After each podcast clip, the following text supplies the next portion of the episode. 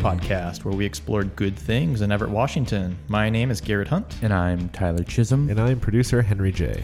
Thanks so much for joining us on episode number 103, which is brought to you by Milltown Credit Union.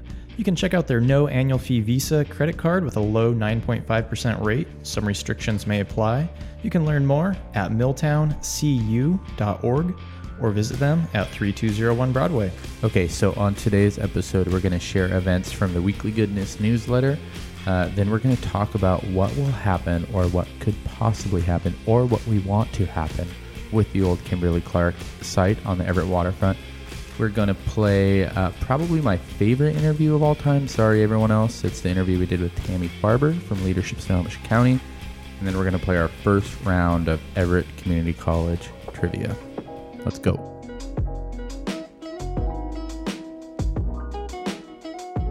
So let's take a look at some events happening around Everett from the Weekly Goodness, a weekly email newsletter letter we send out every single Monday. So Tyler, what is your event pick of the week? So I am going to go to the Young Professionals Networking Night at the Port of Everett. It's tonight, Wednesday, April 3rd. Starts at 5 p.m. Um, yeah, I just kind of want to go see some people. They're going to also have a panel with the four, uh, the top four finalists for the Herald Business Journal's Emerging Leader Award. Nice. Um, so it should be good. And I still technically qualify as a young professional, which is good to know because this goes up to age 40, in case you were wondering. And it's 10 bucks to get in. It starts at 5. I think I already said that. Excited to see everybody. That's it. What about you guys? Bada bing. Uh, I am gonna go with the Easter egg hunt this Saturday that the Flying Heritage Museum is doing. They're going to be hiding eggs around the new hangar, um, which sounds pretty cool. It's a little premature because Easter's not until what the twenty third, I think, somewhere around there. Sure. But uh, yeah, seems like there's multiple Easter events going on this weekend. So Are you going to bring your baby? season. You know, I'm probably not actually gonna go. It's it says the age the age Wow. groups start at well, I don't. She she can't walk. Yeah, it would be weird if you went without your baby, but then it would can't also be weird if you went with your baby because Yeah, I think she's a little young still. if if if she was old enough, uh, then we would probably go. Maybe maybe next year. But there's two different age groups. They're doing one for ages uh, one to five, and then ano- another one for ages six to ten. And uh, so yeah, that's this Saturday at uh, from 10 a.m. to 1 p.m. And it just sounds like a fun way to look Yeah, for Easter totally. eggs. You know, around some old vintage aircraft. Mm-hmm. Pretty sweet. How about you, Henry? Well, I think I'm going to go to the Everett Public Library Sunday at 2 p.m., which is right before WrestleMania, so I can go. WrestleMania is this Oh. this Sunday, by the way. Very Oh. excited. yeah. Um, I'm going to be sitting on a couch for like six hours, just What are you going to eat? wrestling. Do you have your WrestleMania snack menu picked out? Probably pizza rolls all day. just get the party bag at Totino's Pizza Rolls Oh, and just man. Get some I sort of it. weird heart disease or something. Uh, I'll be there at the uh, Everett Public Library Sunday at 2 p.m. for Beyond the Rebel Girl, the role of wobbly women in the Pacific Northwest, uh, in Pacific Northwest struggles. Very cool stuff. It spotlights uh, women wobblies in the labor struggles of the early 20th century, which I guess would include the Everett Massacre. Yeah, totally. So I feel like when you think of, you know, union workers, things like that, you think of men, right? Or unless it's like World War II and then there's like Rosie the Riveter. But you don't really think of women being a part of the Wobblies or, you know, labor struggles or what have you. Totally. So I'm sure Yeah, it'll be that- very interesting. That sounds awesome. I think I want to try to make it to that too. That Sunday at 2 p.m. yes. And uh, the talk will be given by the author of that book, Heather Mayer. So Nice. That does sound cool.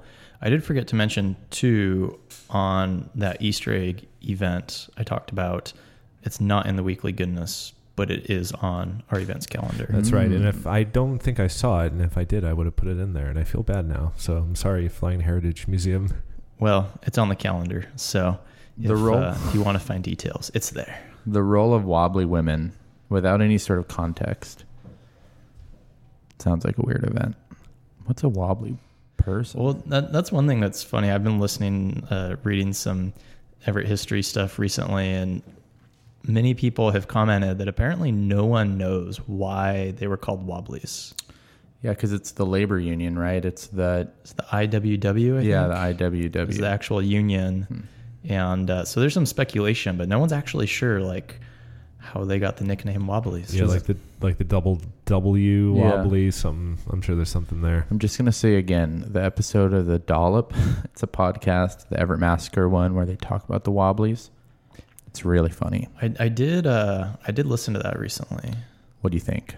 I did think it was pretty funny. At the same time, though, on the other side of the coin, I've been learning some other things in general about um, the Everett Massacre. And one of the most fascinating things I've learned is that for uh, many, many decades, it was something that no one in Everett talked about. And it was like this sent this thing that was uh, like deeply shameful. And I was reading this thing um, it might have been on like the historic Everett website or something, but they were talking about like David Dilgard, who was the Everett Public Library's historian for decades. Like when he was growing up as a boy, he had like heard something about it, and but it wasn't taught in like schools or anything. No one talked about it, and he went to the library and requested a book that I think may have talked about it, and they like refused to even check it out to him. Weird. And I think it said even the same for Jack O'Donnell. Like he he didn't know about it. Um, and it so it was just interesting. Like I feel like when I first heard about it in recent years, and I felt like people almost seemed proud of it when they talked about it, and I didn't really get it. Yeah.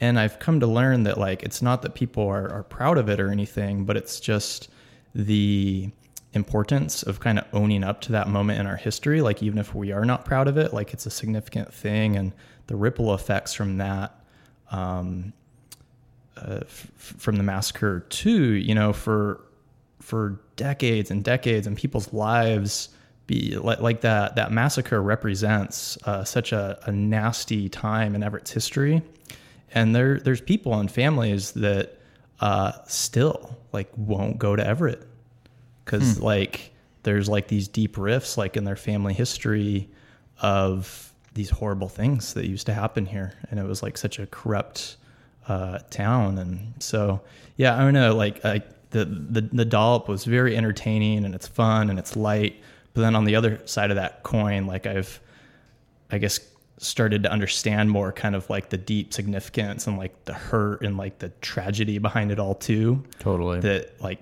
isn't actually that funny, you know? And so it's like kind of like balancing those two things, I guess. Yeah, what's I think so interesting about that dollop episode is it, it is um it's like irreverent, but it's like so unbelievable some of the stuff and that happened because of the corruption in the city and Sheriff McRae at the time, you know, and and what they what they did to people for organizing, it really makes me like um understand the importance of like organized labor, you know, in a more practical sense, you know? I think we're gonna have to make this our new life in Everett talking today. I, I know, right? yeah, sorry. we Side can move on. Well, that's what we picked out for this week. For more details and to get the weekly goodness sent directly to your inbox every Monday, just go to liveineverett.com slash subscribe.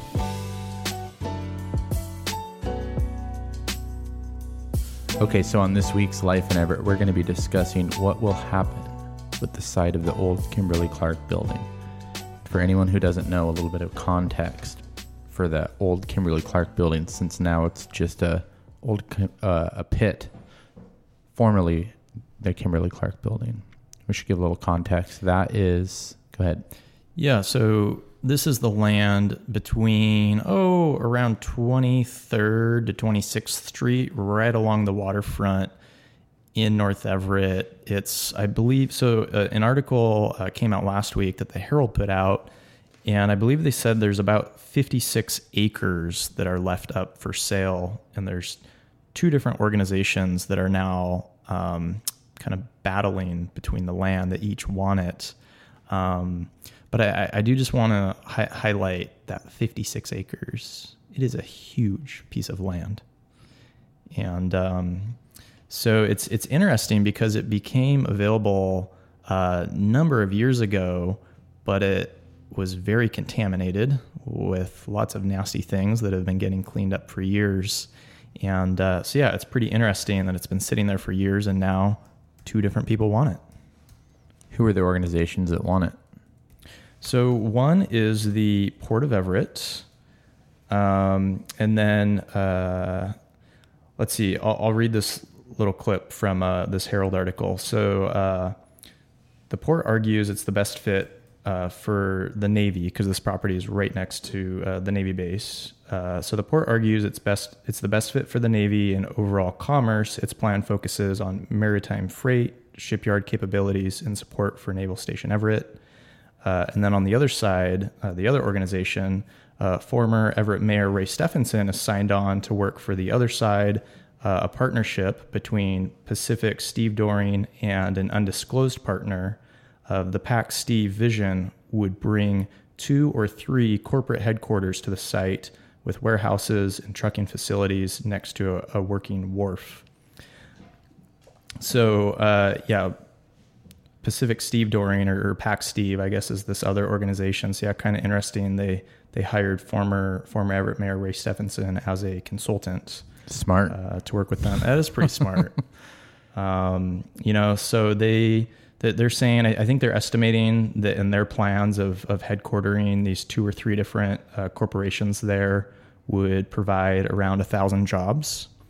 Um, and then I believe the port is saying that what they want to do would also provide jobs. But it, it's a very long article. It's, it's a good article. There, there's a lot there. It sounds like the port isn't quite sure what they would want to do yet. Initially, I think it would be used as just like a holding area.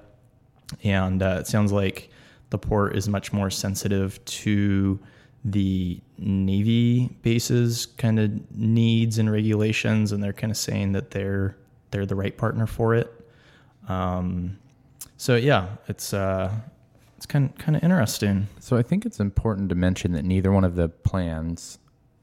So no, basically nobody's going to build like a water slide park with water slides that drop off into the. I water. wish. It's going to be industrial.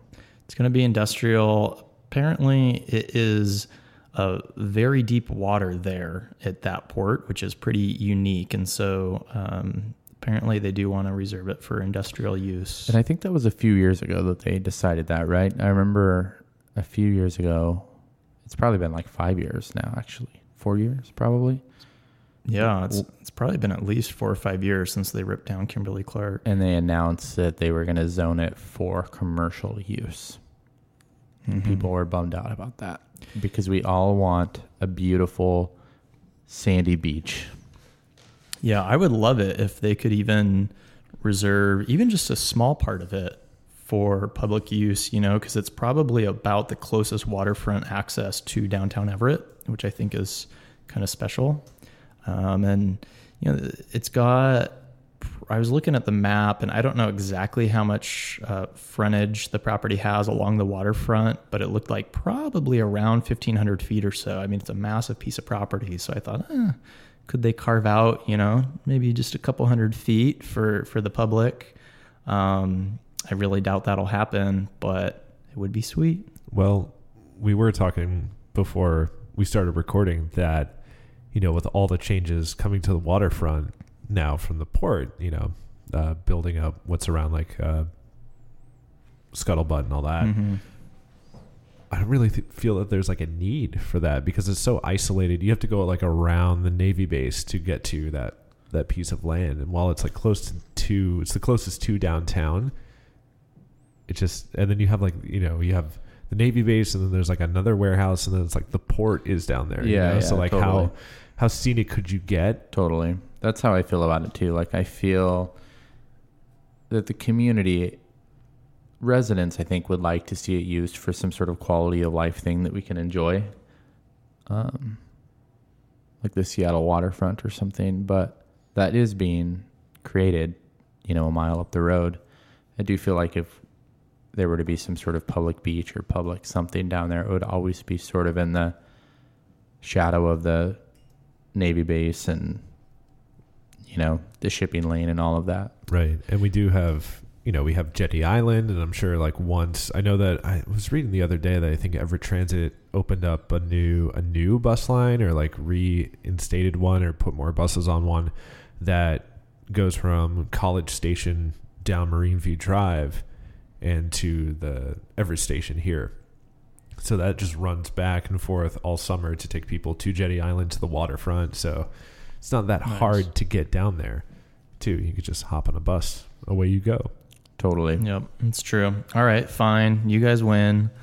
Although it would be really cool to have like another thing that we were talking about uh, off the air was that you know it would be cool to have like a Santa Cruz style boardwalk with like a Ferris wheel. and, Totally. you know, Yeah, it'd be mean, so neat. It would be so cool to be able to walk from downtown to the waterfront, you know, and have it be connected. And San Francisco is like that. Um, Seattle is like that, definitely. yeah, Seattle is like that. And um, I feel like, unfortunately, because we have that big Navy base there and then the seaport right there, too, it would, that area is always going to be between those two, like industrial Goliaths, you Right. know? and you know they bring in so much money to the city Yeah, a a lot of jobs for and, a- sure. and a lot of jobs a lot too. Of jobs, so you yeah. can't get rid of that. Do you guys have a preference of um, which organization gets it? Whichever one is going to pay the most in live in Everett advertising. Yeah, we, we need the we need those checks. We need those those logistical fishing logistic checks. Um, I looked up Pac Steve Pacific Stevedoring Inc. and their website is from like 1996 and it's pretty fantastic. Um, I don't know what they do. It seems like they just build like Oh, big. Have you guys never heard of things. stevedoring before? I just looked this up. Steve Doring. I don't know. Pacific. What is Steve Doring? Is that a? I thought that was like like a dude's name. Is that like an industry? Stevedores are uh, longshoremen. Oh, I didn't know that. Yeah. I had no idea. Haven't you ever seen The Wire? No. Well, now you know. Now I know. So yeah, I don't, I don't know. Whatever, whatever is gonna look cooler. Yeah, I think I guess. this- I, one one thing I, I don't know if I have a big preference or yeah know of the unique differences enough. One thing that I do like about Pack Steve is just um, having a more diverse waterfront because the port owns so much of the waterfront already. Um, I, I think, oh, would it be nice to have uh, some other organizations there just to diversify a little bit? Um, is, is one thought. But then on the flip side of that, one thing I'm not crazy about is that when they talk about Pack Steve, they also talk about how they have uh, an undisclosed partner. Um, You know, and I don't know a lot about large business dealings like this, but I don't know, why does the partner need to be undisclosed? Like, Yeah. why the secrecy? Right? It's probably Steve Ballmer. I don't know. No, I don't know. It's probably um, the Sultan of Brunei, It's the probably Koch brother. a, a Bond villain. It's probably the Hamburglar. Have you thought about that? It could be the Hamburglar. Uh, yeah, I don't know. I'm looking at the specific Stevedoring website. And full disclosure, I haven't read this article yet. I've been re- relying on this interview for you guys to, uh, or this episode for you guys to fill me in. Um, Pacific Stevedoring looks like a privately owned sort of shipping and logistics company. So I will say this. Not. I want to. I want to retract my statement. I said whatever will be coolest will look the coolest. That's a stupid thing. That's like a millennial thing to say. I don't What- know that it is. I what- mean, that's a fair perspective for a resident. Whatever brings more jobs here. So you're about the jobs Yes. Specifically. This is this is me being a um, a politician now. pragmatist. Whatever brings more more work to our lovely city and on the water. So yeah, whoever's going to bring more in, that would be pretty Whoever's going to install the most water slides. Yep. It is a tough call, right? Because I do think that if there was like a private logistics and shipping company, there are more jobs, but those are union longshoreman jobs. And those are good. They're good living wage paying jobs. And, you know, it's just going to be more shipping vessels coming in and unloading stuff that has been imported in versus if the port gets it i don't know they're talking about having the navy using it for more navy stuff i mean either way it's going to be it's not like it's going to be creating something beautiful that we get to delight in as residents right But we kind of do because you know it creates more opportunities for people to work, work living wages, Mm-hmm. and in turn grow the economy here. Totally.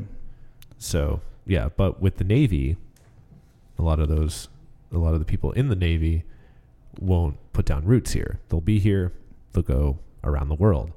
So Totally. yeah, so I guess that's kind of a trade off. Gosh, what a hot button issue. So one thing that is kind of interesting, uh, it's a very long and thorough article, but there's been uh, what you would maybe call a couple jabs done by each organization towards e- each Oh, other. no. Fill me in. Yeah. What's the hot Um, goss?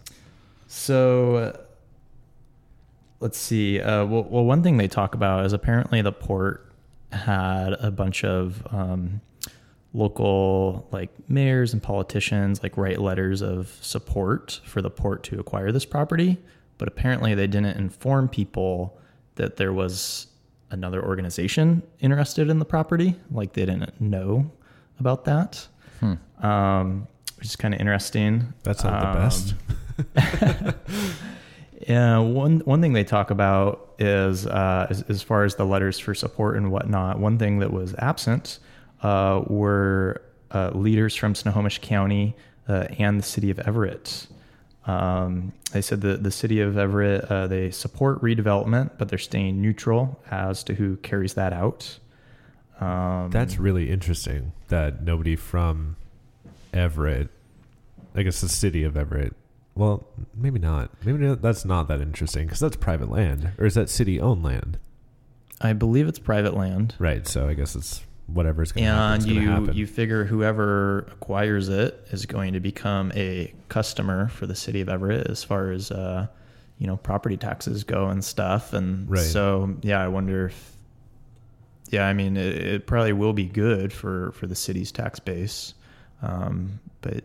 Yeah, maybe they figure they would rather not ruffle feathers if it's going to be someone they're going to have to work with long term. I think that's a smart move by the city. Totally. That's actually one thing that sorry, this is like a side note, but it always it seems kind of strange to me when for example, when like Mayor Franklin was running for mayor and then you have departments of the city like the fire department for example that come out in support of um, a specific candidate um, but but then someone else gets elected and then now you publicly kind of came out like against your new mayor. Like i don't know. Sorry it's a whole other whole other conversation but yeah it's kind of One thing I learned from one of my dear friends, Councilman Paul Roberts, if you want to be involved in politics and you want friends, it's best to just get a dog.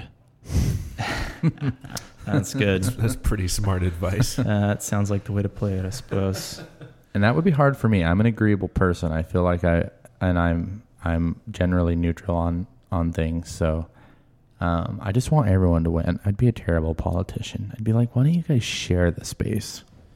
and we're going to use this platform now to announce that Tyler Chism is running for city council. And Um, my message that I'm running on is uh, there's enough to go around. Um, you know, I know this is a vermin supreme uh, idea, but free ponies for everybody.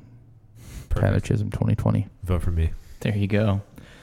And then the other um, possibly controversial thing that the article talks about too is that uh, Pack Steve did a survey where they kind of collected some information, uh, kind of in support of them uh, being s- selected. But then I believe the port did not like how the survey was conducted and how they went about it. And so, yeah, there, there's just been kind of some back and forth rivalry uh, over the properties. So This it'll, is- it'll be interesting. This is the worst storyline heading into WrestleMania. Is this right here? My wrestling joke. I don't. I, you know, put him in a steel cage. Let him duke it out. Let him duke it out. yeah, well, you know, you gotta. I don't know. Arm wrestle over I it. feel like the port needs to come up with a plan. What do you want to do with it? Specifically. Yeah. Do you want it to be the Navy? Do you want it to be something else? Let us know. Let the citizens of Everett know what you want it to be. Yeah, and I'd be curious to know what all of you listening would like it to be. Wow, that's the hottest segue of 2019. What do you want to happen to the old Kimberly Clark building? Drop us a line through social media or leave us a voicemail. Tyler, did you have something else you wanted to add? I just want to throw it out there a better version of the Great Wolf Lodge called the Greatest Wolf Lodge. Whoa. There you go. Think about it. The Greatest Wolf Lodge, option number three. Let us know what you think. Drop us a voicemail 425 341 3731. Community Transit is proud to announce that Swift Green Line is now open, bringing connections you can count on to Everett, Mill Creek, and Bothell. Buses arrive every 10 minutes. You don't even need a schedule. Learn more at communitytransit.org/rideswift. Okay, so today on the Live in Everett podcast, this is probably um, the interview that I've been looking forward to the most. Uh, today on the show, we have Tammy Farber. Tammy is the Senior Director of Equity Training and Development for Leadership Snohomish County. Before she was with Leadership Snohomish County, she was with the YMCA. Uh, Tammy, I feel like you are the racial equity expert in Snohomish County, and I have uh, known of you for quite a while. And recently, I've been able to work with you through some of our work with Leadership Snohomish County. And uh, it's an honor to have you here today. Thank you. Uh, I do want to say that I'm really nervous about this conversation. I don't know if you've noticed this about Garrett and I, but we're about as wide as you can get.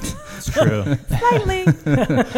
we're both wearing flannel today. Uh, we both blonde hair, blue eye. I grew up in Marysville. Garrett grew up in in uh, the Seven Lakes area. One thing that I think is interesting is uh, Garrett and I feel like we're often on like similar parallel tracks with our discovery and the things that our hearts are feeling, you know, mm-hmm. and that's what makes us great teammates, you know.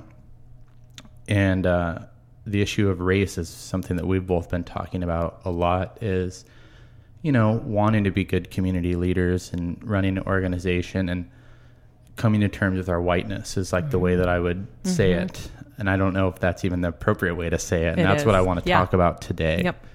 And um, so, two things. I feel like I'm going to want to externally process my white guilt through this conversation. And it's really, I want you to do the talking today because we need to listen to you.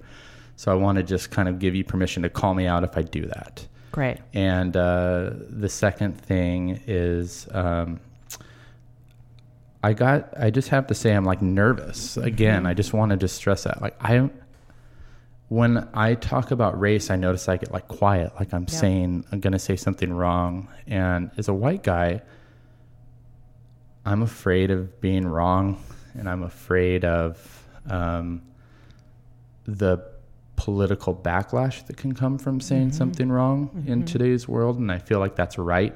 We mm-hmm. should feel that way. I just want to register that. Yeah. And uh, one thing I know about you and I love about you is you're so direct and it's so easy to talk to you about this. And that's what I'm excited and thrilled to have you here for today. Anyway, that was a super long intro. Garrett, do you have anything? Uh, I'll, I'll just echo that, and especially just on the part of, um, I think, yeah, for, for me, like this is a, a difficult conversation to talk about race public, publicly, but I think it's extremely important. Yeah. And so I'm super excited for you to be here today, and I'm excited to listen. And um, yeah, I would love to kick off with just uh, if you could share a bit of an overview and give us a little more about who you are and what you do. Yeah. So first of all, thank you so much for having me me here, and also just to thank you for the willingness to engage in. Yes, is a difficult conversation, but it, it, this is a life or death conversation, and unfortunately, we're we're losing too many lives by not engaging in the conversation. Um, the other piece that, um, well, there are a few things that I was thinking about, Tyler, when you were, you know, giving your intro, um, and you know, seeing me as a racial ec- equity expert. Uh, and one of the things that I always say is that I am not an expert, that I am a practitioner of. Um, that this is something I identify as, you know, a white anti-racist organizer, um, and I'm committed to this work. Um, really professionally, um, but it's something that I'm committed to in my daily life from the time I wake up to the time I go to sleep. Recognizing as a white person, I have the privilege to choose to engage in that or choose to not when and if I want to or not. Um, and so for me, it's very intentional. Um, and so thank you for seeing me that way. And, and you know, I always love to begin and just, you know, start with acknowledging the land in which we're on and the Snohomish peoples and the opportunity to be here and to be speaking about this today. And I think it's important to acknowledge that because it ties into the history that's very specific um, to the United States. And so I've been a resident of Snohomish County for, for six years. I came here, um, as mentioned, uh, through for work with the YMCA's of Snohomish County, one of our VPs, and was helping to support our equity efforts and inclusion efforts um, through the Y. And then just recently joined the, I say small but mighty team of leadership Snohomish County. And so if folks haven't already been able to tell, once I get going, you will definitely be able to tell I am not from the Pacific Northwest, although I do believe it is my home now. I'm married to someone here. I've, you know, established roots here. Uh, but I am a full-on New York Jew. and you will hear it as soon as I get going. Um, so I'm third generation born. Uh, my family came from Russia and Poland through Ellis Island and landed in Brooklyn. And so I was born in the Bronx, raised in Mount Vernon, which is just north of the Bronx, and grew up um, sort of straddling multiple identities. Uh, grew up in an extremely diverse neighborhood um, where now I would say majority of um, the neighborhood and the demographics are Black, African American, Afro Caribbean, African, uh, Haitian communities. Um, so there was, you know, kind of growing up in, you know, amongst that community, but then also um, being part of, a, you know, ethnically, culturally, and religiously part of a Jewish community. Um, and so, again, navigating kind of these multiple identities um, that I think not I think, I know, really shaped and informed who I am. And so, even though I grew up in an extremely diverse environment, um, now that I'm older and with the work that I've done, really reflecting back, how many messages I was constantly receiving that in some way, shape, or form, I was, my family and I, we were better than. Um, and better than in, you know, from a racial standpoint, and in some respects, even better than from a religious and class um, affiliation. And so I've, you know, been doing this work for a long time. Uh, spent many years um, doing international development work, a social worker by background, but I spent, you know, 13 plus years, most of those years living in other parts of the world, primarily in South, uh, South Asia and East and Southern Africa. And it was, I think it was during those times, and particularly uh, where I began to really recognize the extreme disparities that exist um, in this world. Um, that you you know, growing up with a tremendous amount of privilege, um, class privilege, and then certainly other privileges that came with that, um, and knowing poverty existed, seeing it in some respects in my neighboring communities, but then to go to you know developing nations.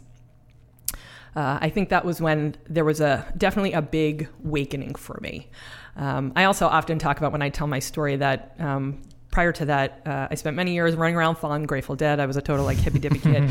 But yeah, I, I, I often I often share that part of my story, um, not for all the wild and crazy things that I did, but it was it. I think it spurred some of my activism roots. Mm-hmm. I think mm-hmm. that it spurred a sense of what does it mean to be part of intentional community, sustainable living, and so I, I do believe that it greatly influenced um, and had me step out of um, sort of mm-hmm. the reality world in which you know I was living in and began to question things, question government, question politics, question things I've been taught.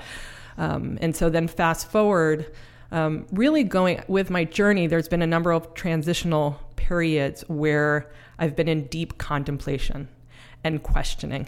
And I think, in particular, as white folks, it is so critical that we spend a lot of time in contemplation, critical thinking, and questioning, mm. questioning our beliefs, questioning our perceptions, questioning our behaviors, questioning what we read, what we see on television. Um, questioning our policies, our practices, our procedures, our leadership, all you know, styles, all things like that, um, which led me to um, another sort of transitional period of wanting to, you know, really reroute back in the United States. And that was very intentional because I recognized that in the US, um, we had a very specific um, narrative in, in, the United States, um, a country that was founded off of a race construct. Um, and we can get into that a little bit more as we talk about, you know, what is race, ra- racism, racial equity, things like that. But knowing that this country was founded off of a race construct and there were significant forms of oppression related to race, class, gender, uh, mm-hmm. uh, gender identity, sexual orientation, religious affiliation. I mean, the list goes on. And seeing really the problems and having a deeper understanding of the root of the history of those problems, and then seeing how there was just this trickling ripple effect globally. Um, and here I was spending all these years um, as a white person, a little bit maybe even a lot with the white savior complex of here I am, I'm going to do good and I'm going to go into these poor black and brown communities or to these poor countries around the world where people are starving and I'm going to sort of come and save the day. Um, and realizing that actually I was contributing to the upholding and maintaining of division and mm. oppression and things that exist. Um, and that uh, really what was needed was for me to come back and root myself in the United States and begin to engage, um, particularly in white communities um, and to have these difficult and hard conversations mm. um, that most of us want to stay away from because, you know, as white folks, um, one, we were taught to not think about these things um, totally. and taught to not have to engage. So, right. Yeah. That's been one of the big challenges for me is, you know, I, I, remember as a kid in elementary school, and in fact, for Martin Luther King Day, we all wrote out essays, and mine got picked to read in front of the whole school, and we're taught about how slavery ended, racism ended, you know. And then as I've got older, like to be honest, it was um, it was a couple years ago when the whole Charlottesville mm-hmm. riots happened, and there was that Vice video that just like really shook me to the core yeah. of like, whoa, racism is still such a major well. problem, mm-hmm. which is so terrifying. Is yeah, just growing up in, in this world mm-hmm. thinking that that was just a thing of the past, and then mm-hmm more and more in our culture and society, just seeing all these things and realizing like, wow, there's a big issue here, mm-hmm. but not really having any education or anything around how to handle that. Mm-hmm. And um, I already forgot where I was going with this. That's okay. No, yeah, just being able to name that is important. But yeah, uh, yeah, I guess just this idea that yeah, we were we were raised to like not to not think about race. society, right? Like, yeah, because when we were growing up, to say I don't see color was like a progressive thing to say, right? Mm-hmm. Like, and now that's part of the thinking that way is part of the problem. Absolutely. And like my, I'm like just starting to understand that. And I consider myself to be a like a woke prog- progressive. I was raised by a badass single mom who was yep. super progressive. And like, but my understanding on this kind of stuff and what I think, I think it, I think that my perception of myself being progressive has actually caused me to be complicit in yes. systemic institutional racism. Yes. And I feel like I just learned that. Mm-hmm. And it's shocking yeah. to me. Well, and, I, oh, go ahead. Yeah. And I think also because I grew up poor, the idea of white privilege to me was like yeah. off the table. Yeah. Because I wasn't privileged. Yep. I had to work my ass off for everything. I was raised in like poverty and addiction and all mm-hmm. of this mm-hmm. stuff and uh, it took me like being an adult and going through a little bit of social mobility to be able to understand like all of the hardship that I faced in my life. Mm-hmm. I was always a guy. Mm-hmm. I was always white, mm-hmm. and I live in a in a society that is built to favor mm-hmm. white guys. Mm-hmm. Um, and here I am processing my white guilt, as I yeah. said I was going to do on this yeah. show, and I'm trying not to do. well, I think it's you know here's the thing. I mean, it's like that you know often, you know, I've, I've sat in trainings or workshops and they'll do, you know, shared agreements and, you know, one of them will, you know, people will put out no judgment. And I'm like, oh, well, good luck. I'm like, I, I wake, the moment I wake up, I'm judging. I judge in my dreams. I mean, we're judging machines. Mm-hmm. I, I think the, the power is when we recognize the judgments and we can suspend them and do some reflection around what is this judgment? What is it about? Where is it coming from? Why am I feeling this way? And so, even with something like white guilt, um, could actually be a catalyst for deeper growth and transformation mm-hmm. and taking action. The problem is, and with most white folks, is we tend to get stuck and live in it. Um, and and so there's even guilt on top of the guilt because I feel guilty that I'm feeling guilty, and then you know we sort of get paralyzed, yeah. and then as opposed to just naming like here's what I'm experiencing, here's what's coming up, and then opportunities. I mean, we're sitting in a room of a whole bunch of white folks, but the opportunity for us to engage in conversation of, well, where do we think the guilt comes from? Not from a place of like judgment, but a place of like waking up and awareness of like, okay, got it. And then so what now what? How do I move forward, you know, yeah. from that? Yeah, totally. So racial equity. Yes. Right. So you and I were in a retreat a couple days ago, mm-hmm. and one of the first things that we noticed in that retreat was when you start talking about racial equity, everybody has a different idea of what that actually means. I have, I, I think I have an idea of what it means because I've seen some infographics about it. you know, and uh, and you know, from your perspective, can you please just tell us the definitive what is racial equity? Yeah, I mean, I think it's you know defining. It's important to define you know what race and racism is, and unfortunately, this isn't a long enough podcast to to go into sort of a deep analysis and around terminology and and all these things. But what I will simply say, um, first, I, I really want to acknowledge the People's Institute for Survival and Beyond, an organization that's based out of New Orleans. Um, and they are they're really rooted in community organizing and organizing around undoing systemic racism. And they provide a two-day training called Undoing Institutional Racism. In fact, we hold them here in Snohomish County, which is where I really developed my um, anti-racist analysis from. Um, and so I'm I'm really speaking from um, just wanting to acknowledge and honor. Um, them, but also naming sort of where my analysis comes from. And so when we speak of racial equity, you know, when you look at social determinants, when you look at educational outcomes, when you look at health outcomes, if you look at transportation, housing, I mean, you kind of go across the list. I mean, there are disparities across any given sector, right, that I just named and, and then some. And it tends to be um, that you can determine those disparities primarily based on race. It's always the sort of number one factor.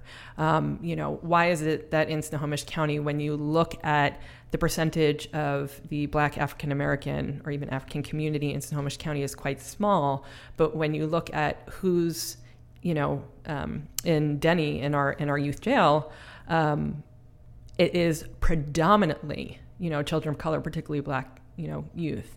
And so as you know, sometimes when I look at the numbers, I think how it, I, I can't even do the numbers. I can't do the math because it doesn't even seem that it's like humanly possible. Um, if you look at educational outcomes, again, most often number one predictor for those who, you know, whether it's graduation rates or um, dropout, suspension rates, all those things, um, the rates are always higher um, in, you know, amongst young people of color. And so when we talk about racial equity, what we're really talking about is working toward outcomes where no longer race can be a predictor right? That it regard whether it was education, whether it was health, whether it was housing, whatever that may be, but that race can no longer be a predictor as an outcome for why we're seeing, you know, um, people not succeeding as well necessarily as others. And so it's a recognition that race is in this country is usually the number one predictor, you know, when it comes to outcomes in regards to disparities and inequities that we see. Interesting. Yeah. So what does that look like when because you do a lot of like training Mm-hmm, and coaching on this subject and so what does it look like to make Im- improvements in racial equity in our society Yeah. Um, big question. Uh, I don't even know how many improvements I'll we'll get to see in this lifetime. Um, you know, it's so first it's understanding. I mean, when we when we talk about racism or we hear the term like racist, we immediately, you know, it's like the white hoods, you know, KKK, white nationalists, neo Nazis, you know, white nationalists. Um, and yes, that is an extreme form of, you know, how racism can play out, um, how one can quote unquote define what a racist is.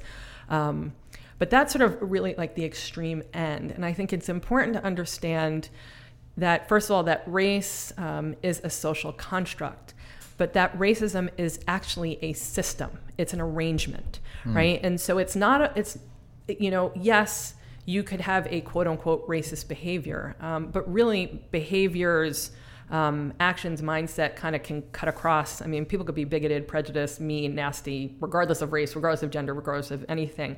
And so I think it's really important to understand that that race and racism, that this is a construct and it's a system, it's an arrangement, right? So all of our institutions, all of our systems, all of our laws that exist um, are embedded within this system, in this arrangement. And really, what the system simply is, is to ensure that that white folks, right, and this is where it can get really controversial, and a lot of people would push back, but to really ensure that the quote unquote white race maintains a sense of superiority, um, and that anyone not white, particularly black and I would say indigenous people, you know, I mean, we literally tried to eradicate. Mm-hmm. Um, but we want to make sure that we keep them as oppressed and marginalized and sort of at the bottom of the ranks, you know, as we can. And so it's that recognition that within this system, all of our institutions, if you think about who had first had access to education Mm-hmm. or who sort of started the whole social welfare or social work movement, you know, white wealthy women. I mean, so it's it's that understanding that that's where our roots are. And even though we may have evolved and come a long way, we don't necessarily see racial segregation in the way, same way or you know we're not seeing lynching in the same way even though you know as you were saying like you know sort of realizing wow racism is totally still alive and well. We are not a post-racial society by any means. But that even our institutions or organizations today um, still very much are you know sort of rooted in that racialized system um, not to say it's intentional. I think a lot of folks mean to do well and do good and think they are, but don't recognize um, how unjust a lot of the work that we do or how problematic and how harmful a lot of the work that we do still exist, even in well meaning, you know, institutions.